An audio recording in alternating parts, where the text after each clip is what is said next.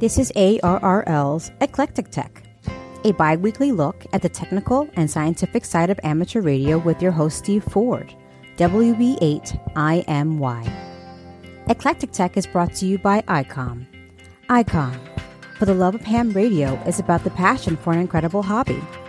Visit ICOM in the community webpage at www.icomamerica.com forward slash community. I'm speaking this morning with Sal DeFrancesco, K1RGO. Good morning, Sal. Good morning. Sal has an article in the February issue of QST magazine in which he describes the construction of a 630 meter receiving loop. Is that correct, Sal? That's correct. And the loop itself, uh, when I saw the article, it, it, looks beautiful. You did a magnificent job of it. And again, this is just a receiving loop, but can you roughly detail how you did this? Well, the original loop goes back to 2007, and it was part of my uh, uh, niche business that I had for about, I don't know how many years, 35 years. It was for uh, Alion Science uh, and for homeland security. There was supposed to be two of these loops made for the DGPS, and uh, worked out quite well. And uh, yeah, we kind of uh, marketed it, and that was it. And then I left the uh, the coil itself with RG58 uh, just hanging around for years and years. And I said, well, you know, I'm getting back on 630 now. Now that we're all got the band and everything. And I said, let me see how it'll work. And it worked fantastic. I had to modify it. And uh, it uh, worked pretty good.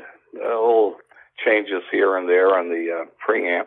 And uh, it was very good at nulling, nulling noise, and uh, had plenty of gain, and kind of used that um, among the other antennas. And uh, it's probably my favorite antenna for the band. Now, I was noticing in the article also that you and I probably get this wrong, Sal, but you built the loop out of RG174 coaxial cable. Is that right? Yeah. And it did what? How did you do that? Was it like 12? It, I, I, saw the number 12 in the loops. It, did you just loop it round yeah. and round?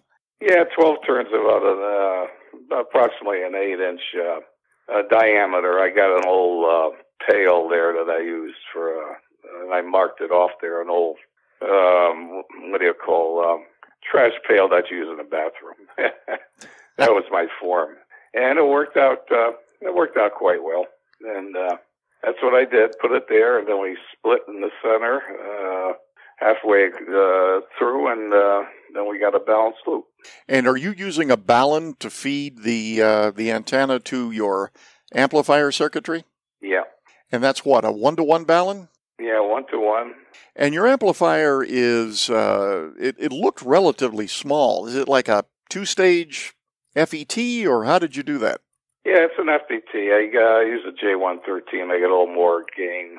Could probably use a uh, uh, FEF102 or uh, some of the standard stuff, but that's that's what I used in there, and that worked out quite well. And then we just match it to the uh, the MOSFET and the output and get the MOSFET uh, feeding the 50 ohms. And you designed this yourself, correct? Yeah. The antenna itself, like I said, looks beautiful. It's this black ring. That's what it appears to be. Looks like it would blend yeah. in well. Yeah, yeah, it works out uh, quite well. The, the original setup was all totally enclosed with a single. With uh, the, you didn't see the little box in there. Everything was right within the um, pipe itself it was really unique and it was difficult if you had a problem. But that was the original design. Forgot what we called it. Uh, RL something or other. I don't know. But anyway, that was uh, that was the original one. And I have to ask the obvious question: How well does it work? Uh, quite well. Um, I had some crud here, a lot of noise, and um, I just took it very carefully and narrowly, nulled it out and I was able. Luckily, I was in the uh, southwest position where I work most of my stations with it. Uh, nulled it right out, and I could uh, operate. Otherwise, I'd have problems. But I uh, got to experiment, put it outside. I could put it in different spots, and I have other antennas that I use with. I have a noise nulling circuit, and I have a couple of uh, active antennas, and one that's uh, loosely coupled to the uh, the loading coil for uh, 630 meters, and uh, I feed that into the Uh, for receiving also, that's another alternative method. Or I can also take my loop and uh, do the same thing and, and use noise nulling. But it appears like I don't really need it because the, uh, the loop itself can null it. Noise is a serious problem on 630 meters, isn't it? Yeah, big time. Uh, we, it was pretty good here. I don't know, we're doing a lot of these smart meters and crud coming out. Uh, it's really a pain. Even 160 is a problem. Whatever they're doing here, I don't know. A lot of uh, smart meters. For listeners who may not be familiar with how you're using it, I take it you're turning the loop until you get the minimal amount of noise in the direction that you want? Yeah, yeah, or I can peak it too, depending on the uh, conditions. If there's not much noise around, I'll peak it. It's a little broader on the peak, but uh, yeah, I, I null. When there's noise, I just null it, and uh, and uh, the station I'm listening to uh, works out quite well. I noticed this works a lot better up north. Uh, this WA1JAS up in Maine that uh, I compared it to my other antenna, and it seems to be superior by uh, a few S units just using this antenna for some reason or other. That's what I did notice on it. I noticed on your QRZ page that uh, you've also built a transverter to uh, generate RF on 630. Yeah, my own design. I also built a beacon. I have a beacon uh, that I made there. It's a divide by four with a super stable 160 meter uh, oscillator VFO, and I take that and I divide down and I key that with my little uh, another design uh, with uh, CMOS for a matrix ID of my call letters, and that's what I use with that. How many watts output uh, are you getting from the transverter? Well, what I do is I run the uh, FTDX 1200 into it, and I run it all the way down to 5 watts, and I have attenuation going in. What's coming out is uh, Class D I only run CW or QRSS. That's basically all I run. That's all you can run down there anyway, to, um, unless you want to do FT8 and all that. But uh, that's what I prefer. So you get about a half a watt out, and that half a watt goes into a uh, uh, PA, which is a uh, Class C. It's very efficient, and then I have that set up, um, you know, remotely in the, the with a nice navy coil and I just get a little bit of ferrite to tune it. Don't really need much else, and it comes right comes right in there and loads up the 160 meter inverted V, and that's what I use. Wow! And how have yeah. you how have you done with it? I mean, what's your what was what would be your best DX, if I can call it that, so far? Well, I was did not make the full contact, but uh, what's that? Uh, I'm trying to remember its call here uh, KB5NJD, I think, out in Texas. He did copy me. I was uh, made contacts out in Tennessee. EJQ there. He isn't on anymore. He had a nice signal. I think he took an old um, Ranger. I don't know what he did, but he he had a nice signal. Anyway, uh, out there, and there's a bunch of stations that work out near uh, North Carolina, and um, you know, up to Maine, and then uh, lately not too much out to the Midwest, but out I used to work K K9 KFR and uh, and NIRU and a bunch of those stations there. That's great for 630 meters. That's a challenging band to say the least. Oh, it is QSB. That's all you get is QSB. I know you got to like the band. It gets frustrating, but you got to like the band. We're in the middle, middle of the queue, so you drop right out And if you have the patience to wait, if not, you get them later on. it's crazy, but but uh, yeah, it's a bunch of guys. W three um, TS is another uh, die hard there. Uh, Mike, I get on with him. There's another guy too. They were running the uh, oh the hundredth century there. Uh, they, they're trying to run to see if they can work across the uh, ocean there. Oh yes, the transatlantic test. Yeah. Yes.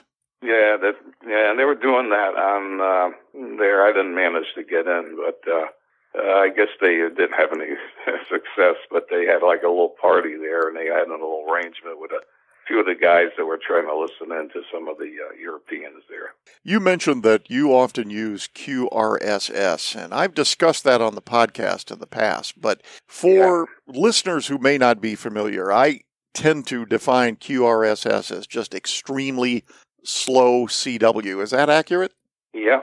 Well, what I do is run QRSS 7 on uh, 630. and I did run it, run it as a beacon, and I did. Uh, I do have the software, the Argo and the uh, Spectran uh, software for that. And uh, but uh, it's it's more popular in Europe, and it's not really that popular here. But uh, I also use uh, QRSS 30, 30 second dot on uh, the 1750 meter band. Uh, we run some experiments on the LWCA there, and I'll run that now and then, and they'll they'll give a listen. That's very very slow, and uh, it made it out there to um, Kansas, so uh, with micro power. And then we did play around too with the uh, the other band there, the thirteen five six, um, you know, five milliwatt. Yes. Um, dipole stuff. Yeah, we got. I sent the H there, and uh, yeah, it's amazing what, what, we did. Uh, one time in uh, must have been just perfect. Uh, in 2012, I don't remember exact date. It was a VK. VK. I forgot it's called there, but he did copy our uh, signals there in uh, VK land there in New South Wales. So wow. It's, it's amazing what you can do down there. I got actually I got that on the QRZ page. I put that on there. Do you plan to try 220 meters at some point? Oh, you mean uh, 2200 or 20, 2200? Yes. Not really. It is impractical. Too bad they didn't have 1750 meters. Yes. Because I've been playing on that. I know that quite now. Very noisy here and impractical. I mean, I need a lot more room, and nah, I have no interest. Six thirty is about it, and uh, and then the other bands. You know, looks like the uh, sunspots are coming back, so I'm getting more interested in the higher uh, the higher band. 17, uh, 17 meters looks good. Lately. Yeah. Yeah.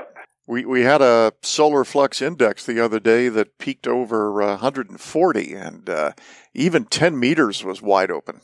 Wow. Yeah, I got to spend more time on 10. 10 seems dead most of the time. That's true. I do have a 10 meter beacon that I run, but I don't know. I'm just listening and see if there's e skip or whatever. And if I hear some activity, then I'll throw my beacon on. But otherwise, it's uh, it's frustrating. well, Sal, thank you for taking the time to put that article together for QST. I think a lot of readers will enjoy it, and perhaps it'll uh, give some the inspiration to build that loop themselves and try to get more signals on 630 meters. Yeah, I'm trying to get some activity down there. If we can get some uh, more locally, and uh, like in the past, there we used to get a lot of locals on the 1750, and we used to have a a blast. This goes back in the uh, late 70s and 80s, and we used to uh, have quite a few in each state in the tri-state area, and uh, we'd have a lot of fun. so that would help there, you know, with the shorter skip there and all that. But right now, uh, uh, there's, uh, you know, I guess the, they have to build their build their equipment, you know, the transverter. I don't know. I was thinking either maybe I can, depending how lazy I am, or if I got the strength, maybe putting in the uh, the transverter and the PA and my noise nuller, and I also have a counterpoise that I use uh, to help my ground out on uh, 630 meters. I have an electric fence, and I resonate it, and uh, oh. I bring up about uh, another 10% increase in antenna current. That's another experiment. That's excellent. Yeah. So that might be something else as an article. I got a few ideas, but by all means, writing is not easy. But uh... no, not at all. I wrote for a ham radio magazine, CQ magazine in the past, and I don't know that was in the past. I forgot how it was. This this was a little more involved, I guess. I got a little more a little more details. True uh, for QST. well, thank you again for your time, Sal, and. Uh enjoy yourself. Maybe I'll hear you on 6:30 at some point. Okay, good enough.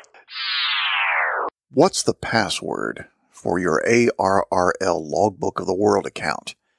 How about your online bank account?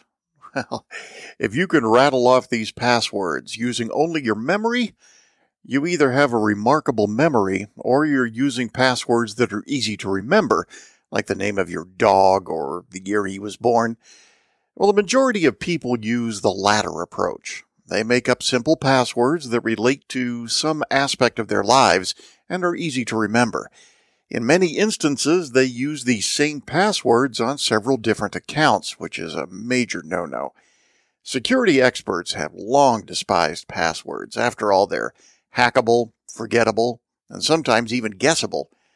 as companies like Microsoft and Google move toward embracing passwordless logins. There's a company called Yubico that thinks that it has the key, pun intended, to make things much simpler. They've rolled out a new product called the YubiKey Bio, and it's the company's first hardware security key to offer fingerprint logins. These new keys are designed for use with PCs and laptops primarily. Each key has a built-in fingerprint reader, so you can log into a site with the tap of a finger instead of having to remember your password. The key could also serve as a form of two-factor authentication if you needed it. A loop on the top of each YubiKey bio makes it into a keychain, really, so you never have to leave home without it. Just attach your keys to it. Additionally, the injection molded frame, they say, is supposed to be crush resistant and water resistant. These keys don't have any drivers, batteries, or other software, but you can add or delete fingerprints to the hardware via an app that Yubico has made for Windows, Mac OS, and Linux. Once you have a key programmed with your fingerprint, you can plug it into the computer of your choice, go to your desired web page, such as your online bank account, and then log in with just a tap of your finger. The keys work with popular operating systems, including Windows, as I said, Mac OS, Linux, and Chrome OS, and with browsers based on Chromium, and that would include Google Chrome, of course, and Microsoft Edge. I've yet to try a YubiKey Bio, but they certainly look intriguing. They are a little pricey at $85 for the USB C version and $80 for the USB A model, but when you consider the level of security and convenience, it might be worthwhile. When I recorded this episode, the keys were only available from UB at www.yubico, that's Y-U-B-I-C-O dot com, but I imagine they'll soon be available from other sources. And my guess is that you'll see more of these types of devices in the very near future. Microsoft, for example, wants to phase out the use of passwords and earlier last year, Google shared its plans to eradicate passwords entirely. In fact, Google said it would make two factor authentication mandatory on 150 million accounts. Tune in again for the next episode of Eclectic Tech, produced by ARRL, the National Association for Amateur Radio. Music is provided by Purple Planet at purpleplanet.com.